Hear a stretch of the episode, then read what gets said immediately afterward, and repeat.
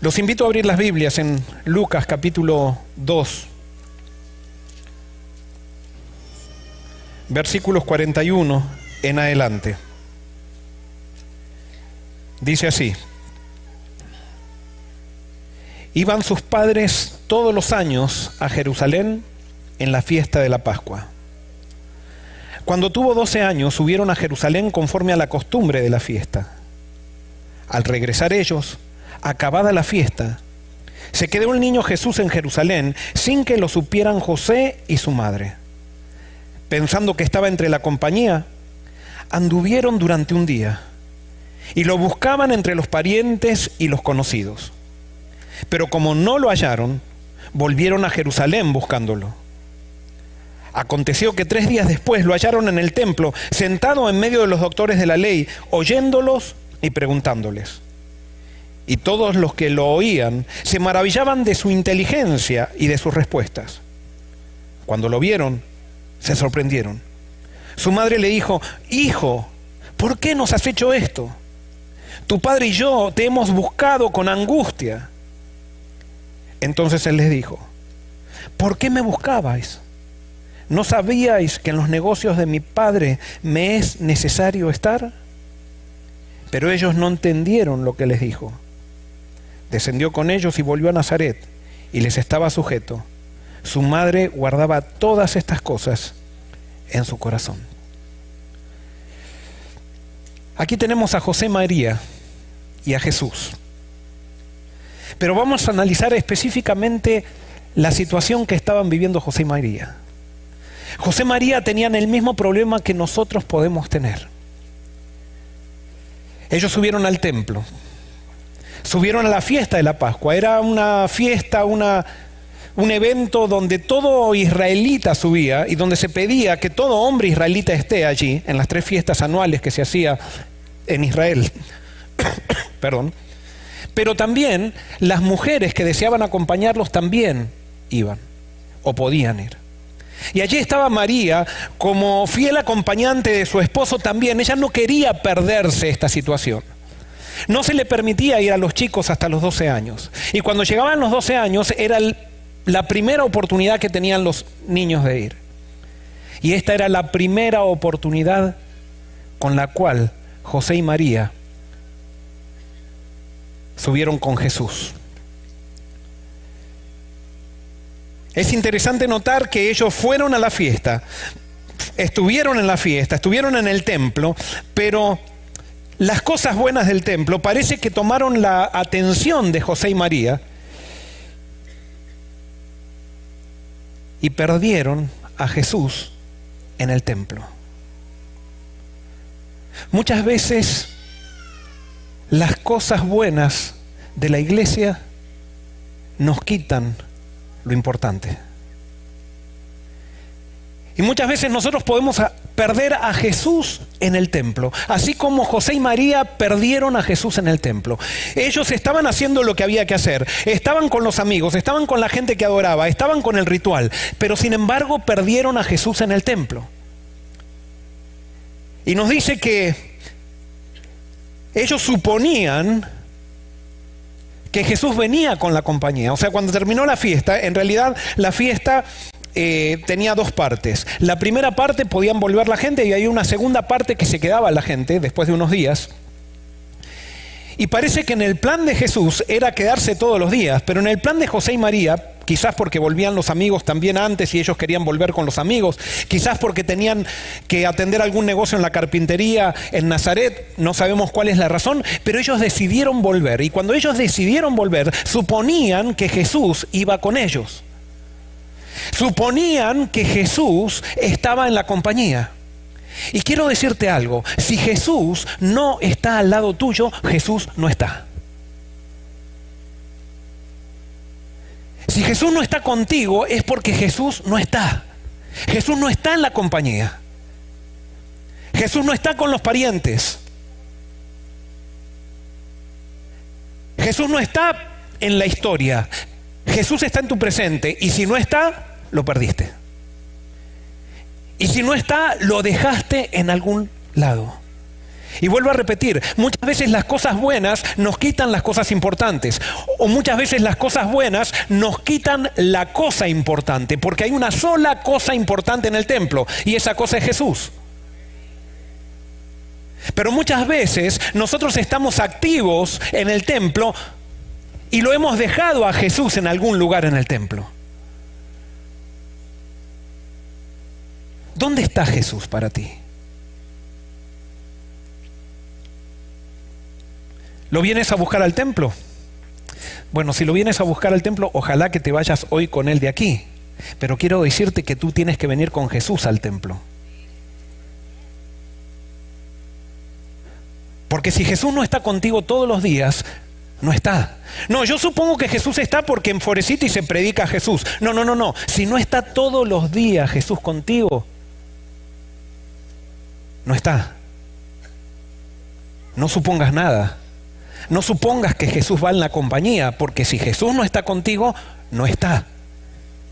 Si Jesús no está cada día contigo en tus decisiones, Jesús no está.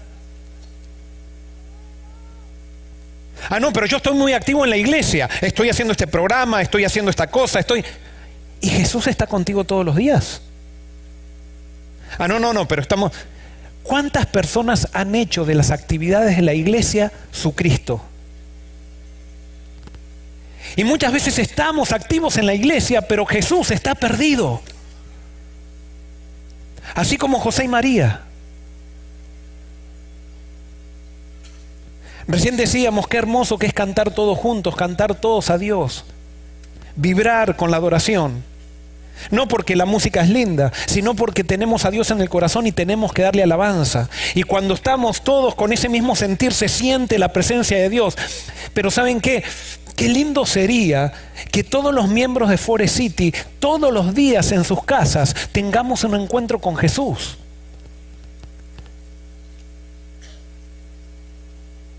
Y yo estoy seguro, no, no es para darles culpa, ¿eh? Pero yo estoy seguro que si yo diría, ¿cuántos de ustedes en esta semana se tomaron tiempo para contemplar a Jesús, leer su palabra y orar? Y estoy seguro que quizás, quizás no, pero quizás si somos un promedio como la, todas las iglesias cristianas, la mayoría quizás venimos aquí a alimentarnos de lo que nos dan aquí, pero nos dejamos a Jesús, nos olvidamos de Jesús en el templo y volvemos a nuestras casas sin Jesús y suponemos que Jesús está con nosotros porque vinimos al templo con Él, pero nos fuimos sin Él de aquí porque no tomamos ninguna decisión. La religión verdadera no es venir a la iglesia y estar activo. La religión verdadera no se trata de teología. La religión verdadera se trata de una experiencia, de una relación diaria con Cristo. Donde todos los días vivo para Él. Donde todos los días reconozco, como recién cantábamos, que es todo por Él. Donde no dejo que las cosas buenas me quiten lo importante. Porque puedo estar en la obra de Dios sin estar con el Dios de la obra. Puedo estar trabajando para el Dios de la obra o pretendiendo trabajar para el Dios de la obra sin darme cuenta que la obra de Dios se transformó en mi Dios. No, no podemos reemplazar a Jesús con las cosas buenas. Jesús es lo importante y no puede ser por nada reemplazado. Y si tú quieres tener en tu vida plenitud, no se trata de venir a una iglesia, no se trata de estar activo, no se trata de tener un, ahora tener un poco de fuego espiritual. Se trata de vivir con Cristo y para Cristo. ¿Qué fuerza sería Forecity si es que todos nosotros tenemos un encuentro con Cristo todos los días? ¿Y saben que yo aprendí eso ¿Y, por qué les cuento esto? No es porque yo estoy más allá del bien y del mal, sino que tengo lo que estoy predicando, lo estoy predicando para mí, porque muchas veces me olvido a Jesús en el templo. Pero yo he aprendido, yo creo que lo conté esto una vez, yo había aprendido que para hacer un hábito se necesitaba repetir una cosa 27 veces, 21 veces. Y yo como era muy inconstante en mi estudio de la Biblia, me propuse por 21 días comenzar a estudiar la Biblia sin menguar. O sea, sin dejar ningún día de lado. O sea, salga, salga el sol por donde salga, yo voy a dedicar un tiempo para encontrarme con Dios a través de la Biblia. Y comencé a hacer eso en mi vida y eso tuvo un cambio tremendo, un impacto tremendo en mi vida. Yo que era joven en esa época, estaba estudiando teología, yo a través de ese hábito logré estabilidad em, emocional porque allí me encontraba con Dios y encontraba la fuerza para enfrentar cualquier situación que se presentaba en mi vida. Y yo vi el cambio, yo vi la diferencia, yo vi el cambio que hizo la palabra de Dios.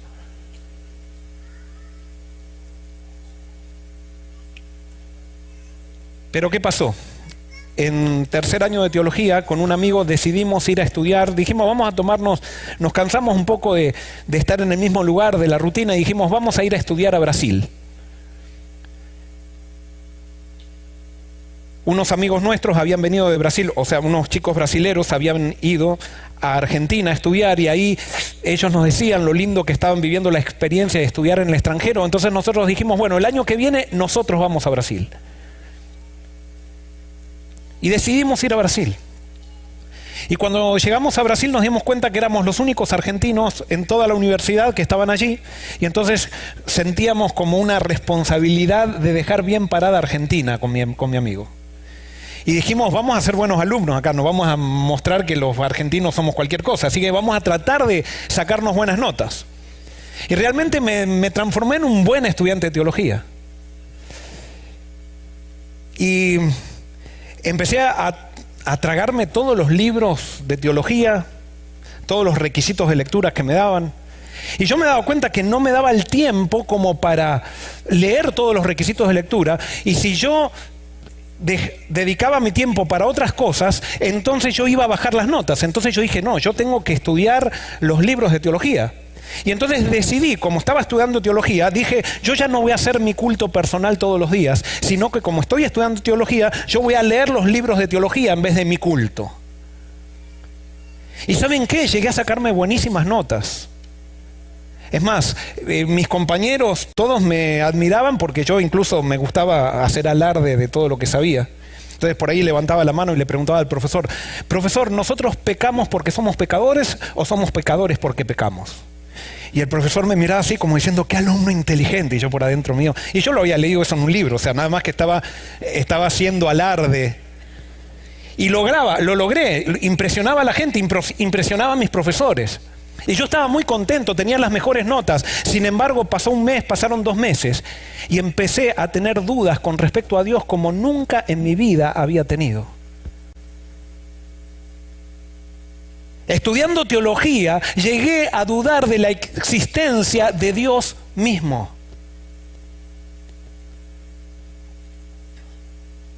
Porque no se trata de teología, no se trata de saber doctrina, se trata de una experiencia diaria que tenemos que tener con Cristo. Y si Cristo no va conmigo, no está, lo dejé en algún lado. No puedo suponer que porque estoy leyendo teología, entonces Cristo está conmigo. No, Cristo está conmigo cuando tengo una experiencia con Él, cuando lo conozco por mi, por mi propia cuenta, cuando yo le doy toda la gloria a Él y vivo para Él. Si no, Cristo no está. Yo puedo suponer todo, pero no, si no, si no está conmigo, no está. Si Cristo no está contigo, no está.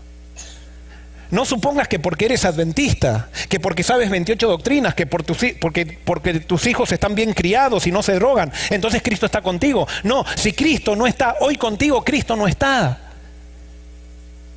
Y si Cristo no está, a pesar de que hables de Él, puedes transformarte en el más grande ateo. Y cuando nos, nos transformamos en ateos religiosos, muchas veces suplantamos a Cristo por el sistema que habla de Cristo y hacemos del sistema que habla de Cristo nuestro Dios.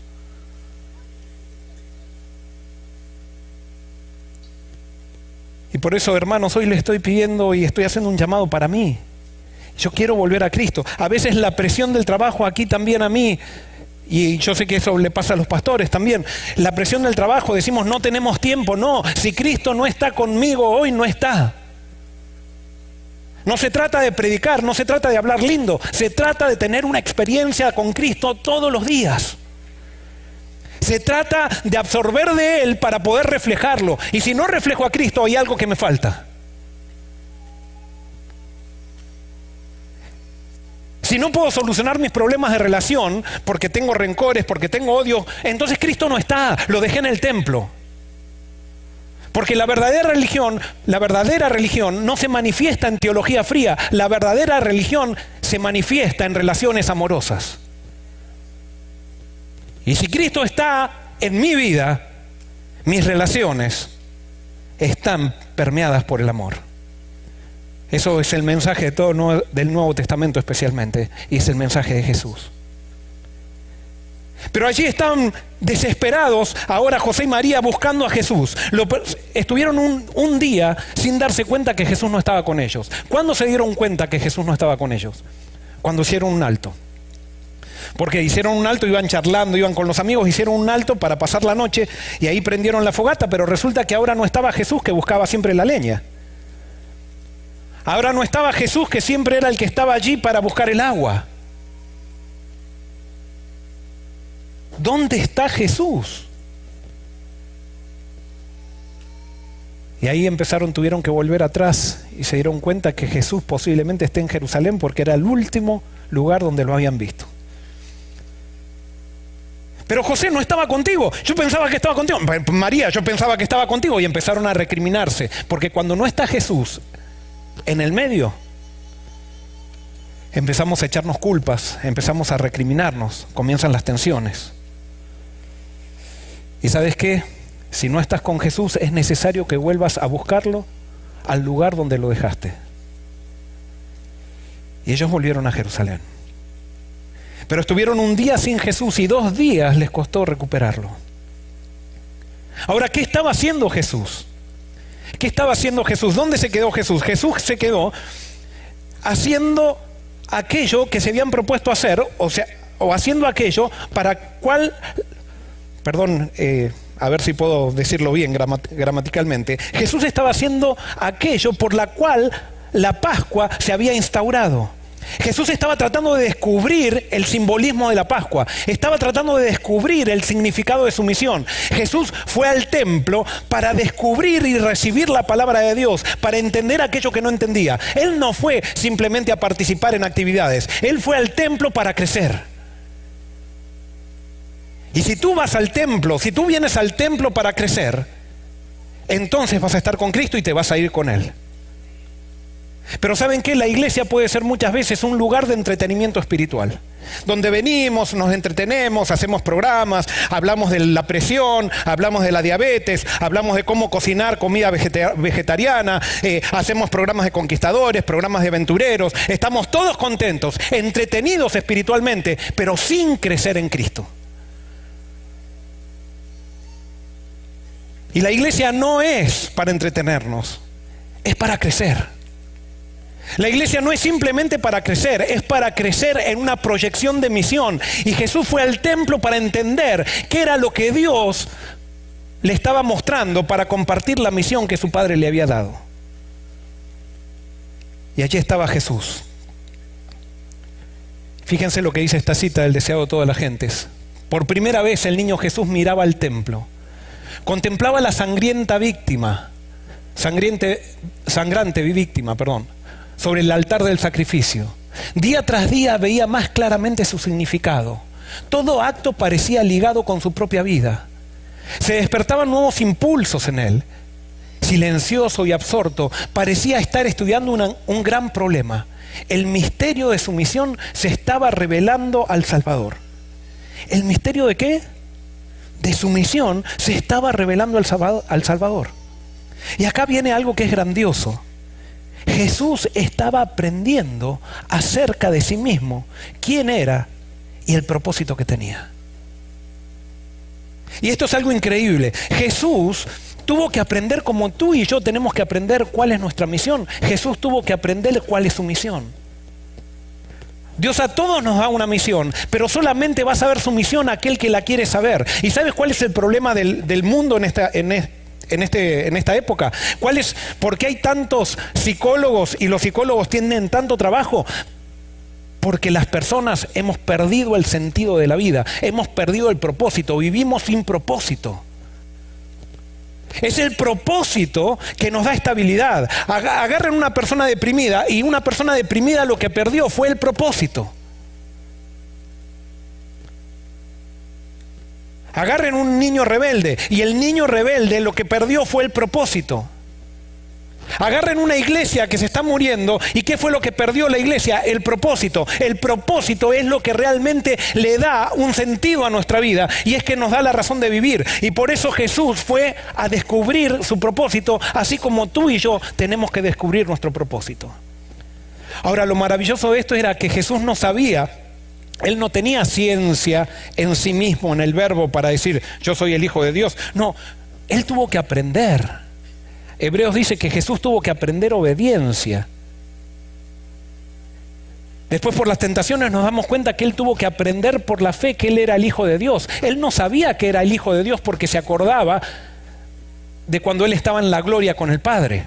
Y eso lo hemos predicado ya en el pasado. Él tenía, por la fe, tenía que creer que era el Hijo de Dios. Y por medio de lo que él recibía y absorbía, por medio de la providencia, por medio de la naturaleza, él iba descubriendo quién era él. Y el Espíritu Santo le iba dando la convicción de su misión, de su llamado. Y ahora le iba mostrando a través de los símbolos cuál era su misión.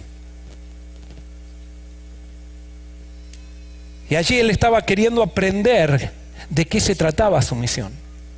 Y cuando José y María se fueron, que recuerden que Jesús estuvo tres días sin José y María, en algún lugar se tuvo que quedar. ¿Y dónde se quedó? Había una pequeña escuela en el templo donde iban las personas que querían aprender más y allí se sentaban a los pies de los sabios, que serían como los teólogos, y entonces allí le hacían preguntas a ellos para aprender. Y Jesús se fue allí. Es más, según los eruditos se cree que en esa misma escuela, aparentemente, eso fue 18 años antes del ministerio de Jesús, se cree que en ese momento, en esa escuela, estaba Gamaliel. Posiblemente ya estaba Nicodemo también y posiblemente ya estaba José de Arimatea, jovencitos, pero ya estaban ellos como maestros allí. Y Jesús fue allí y allí nos encontramos a Jesús y los sabios, que fue donde lo encontraron José y María dice que ellos se admiraban, se admiraban de las preguntas de Jesús, de la inteligencia de Jesús. El deseado de toda la gente nos dice lo siguiente, Jesús se presentó como quien tiene sed del conocimiento de Dios.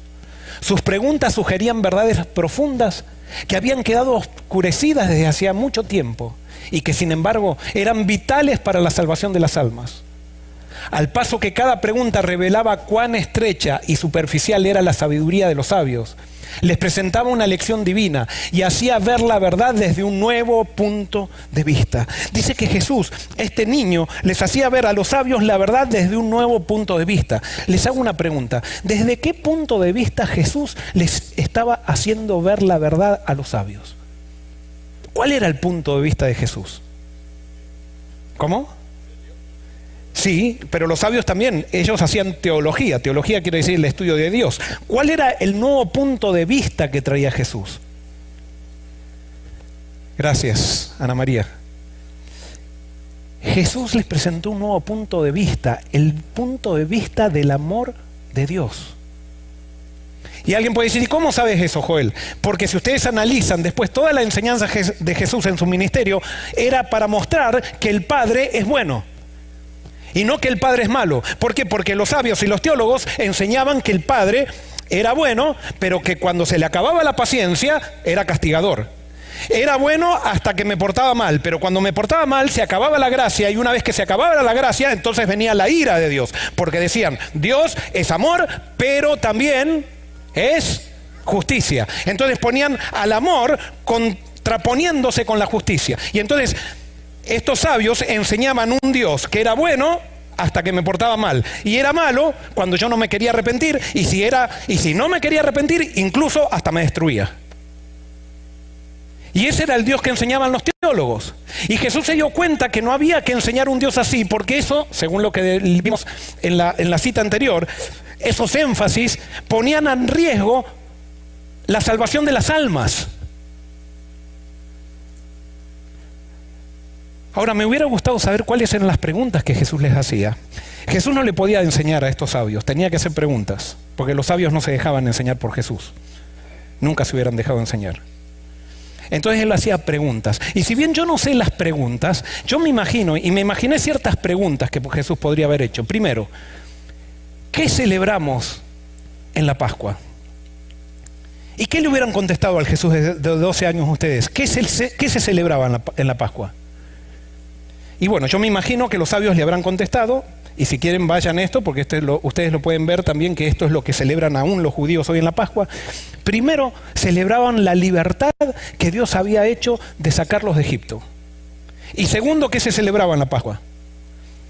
Segundo, se celebraba en la Pascua de que Dios había perdonado a los primogénitos israelitas y había destruido a los primogénitos de Egipto, pero Dios había perdonado a los primogénitos de israelitas gracias a una sangre que se pintó en el cordero. Y entonces celebraban ese Passover, que sería que Dios pasó.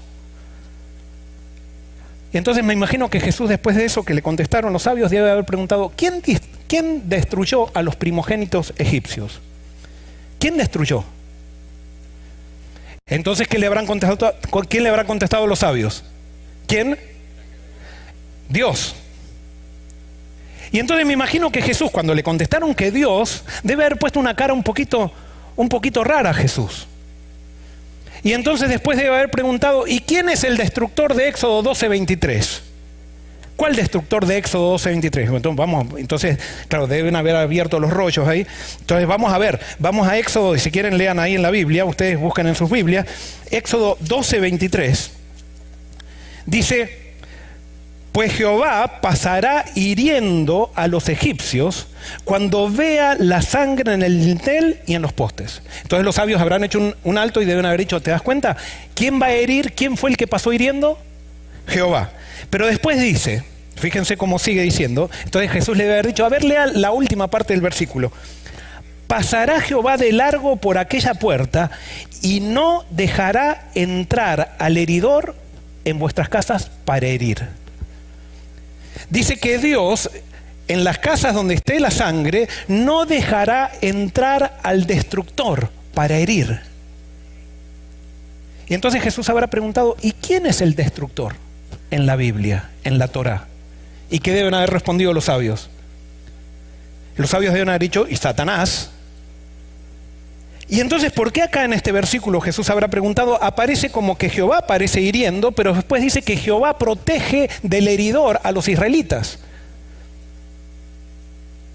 Y entonces los sabios deben haberse quedado un poquito confundidos. Y entonces ahora Jesús les debe haber hecho otra pregunta.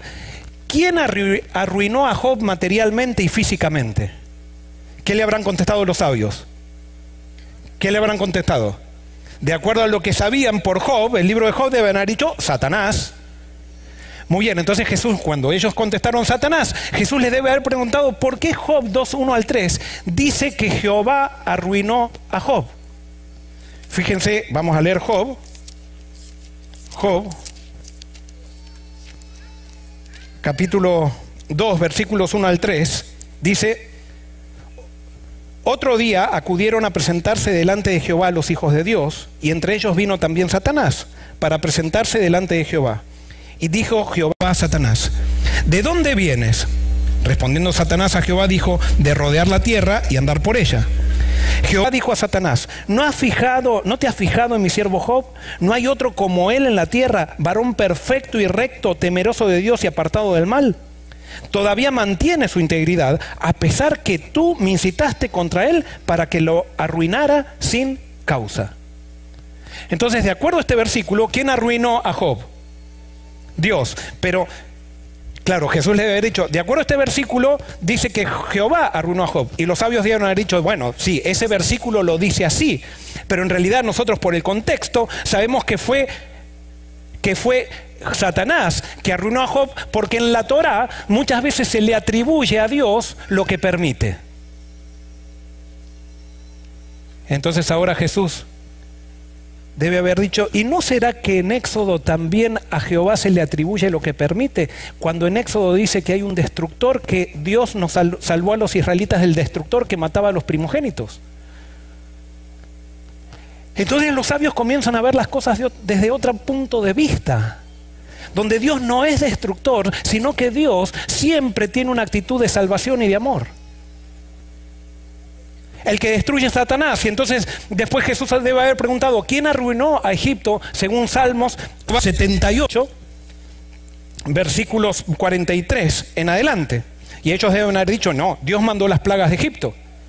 Sin embargo, fíjense lo que dice Salmos, versículo 78, 43 en adelante. Dice, cuando manifestó en Egipto sus señales y sus maravillas en el campo de Zoán, y volvió sus ríos en sangre y sus corrientes para que no bebieran.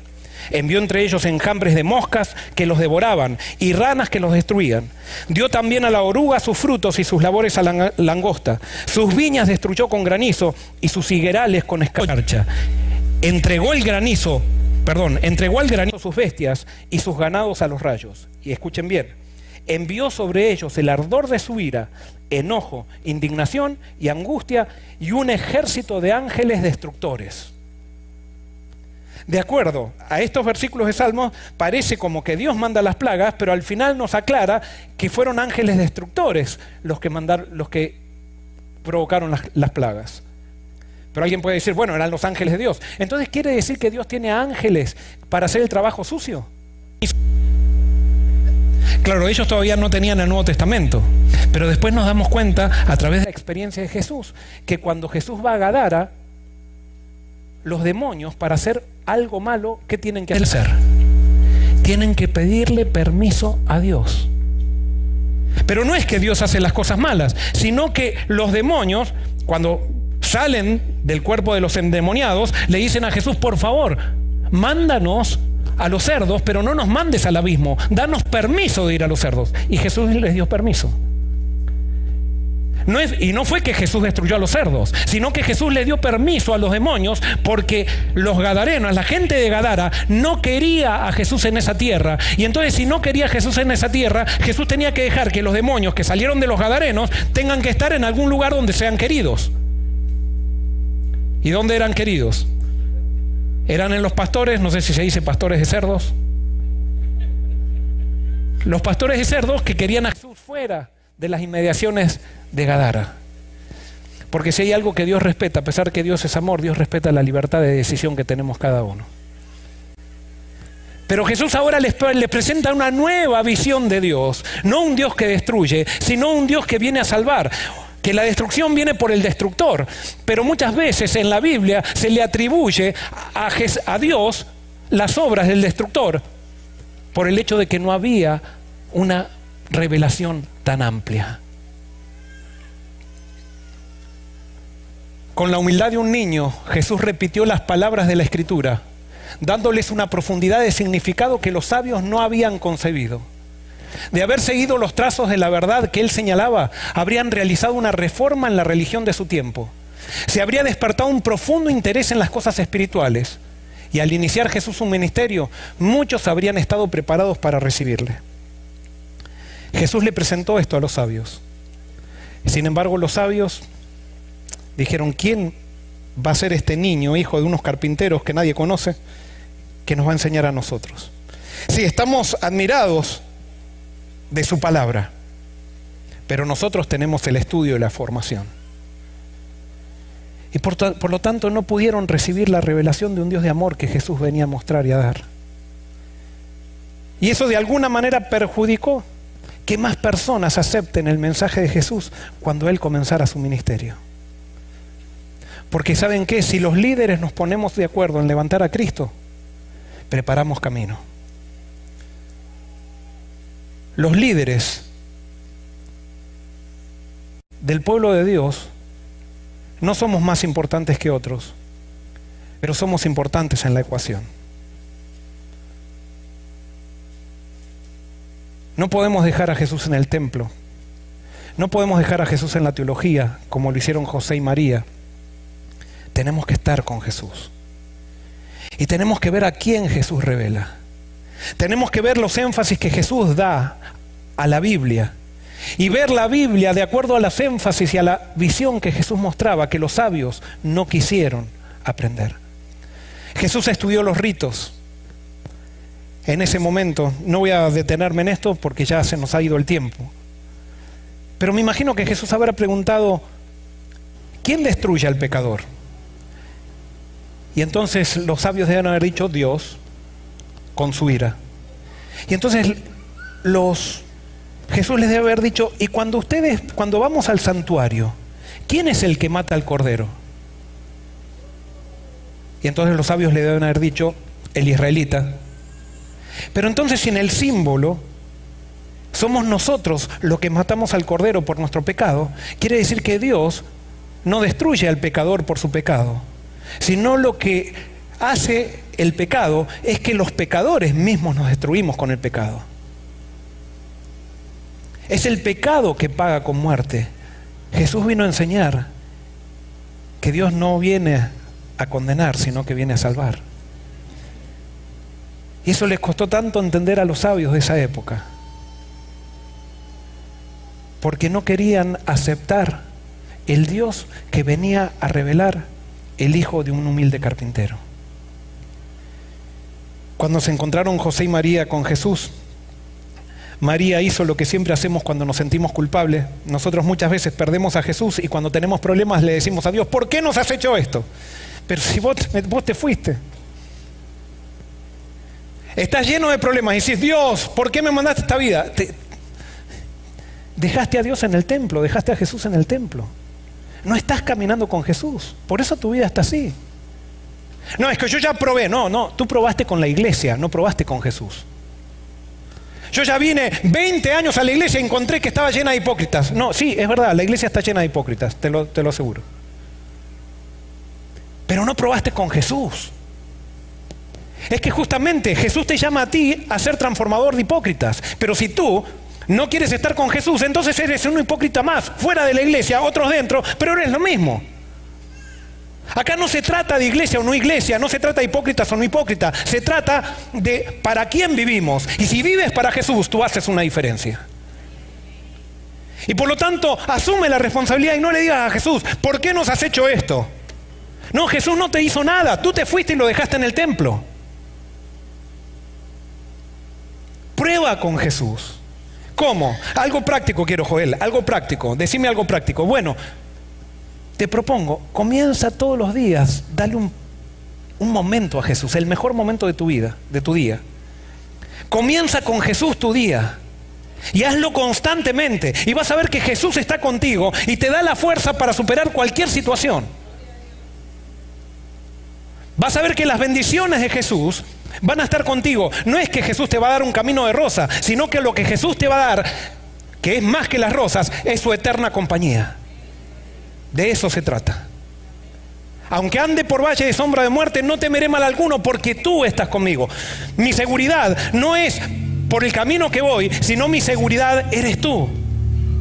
Y hoy yo te invito para que hagas de Jesús tu seguridad. ¿Por qué nos has hecho esto? Mamá, le dice Jesús, ¿no sabías que en los negocios de mi padre me era necesario estar? Y dice la Biblia que José y María no entendieron. Es que ellos tampoco entendían, José y María, cuáles eran los negocios del Padre de Jesús. Y los negocios del Padre de Jesús no era bautizar gente. Los negocios del Padre de Jesús no era estar activo en el, en el templo. Los negocios del Padre de Jesús era revelarse con un amor incondicional a todo un mundo pecador. Y por eso si bien María y José no entendieron, posiblemente después de 18 años o 20 años, estaba María frente a la cruz estaba allí besando los pies sangrantes de su hijo. Y posiblemente María le puede haber preguntado a Jesús, Jesús, ¿por qué nos has hecho esto? Y Jesús, sufriente, le habrá visto a María y le habrá dicho, mamá, te hago esto por amor. vengo a representar el negocio de mi Padre, que es mostrarte de que tú no necesitas hacer ningún, ningún sacrificio para ser aceptado. Lo único que necesitas es aceptar el sacrificio de amor que Dios ha hecho por ti. es el Dios de la Biblia. Ese es el Dios que vino a mostrarnos Jesús. Y ese es el énfasis que traerá salvación a las almas. El amor de Dios. Jesús es amor. Dios, el Padre, es amor. Y si nosotros aceptamos esa premisa, también comenzaremos a amar. Que Dios te bendiga.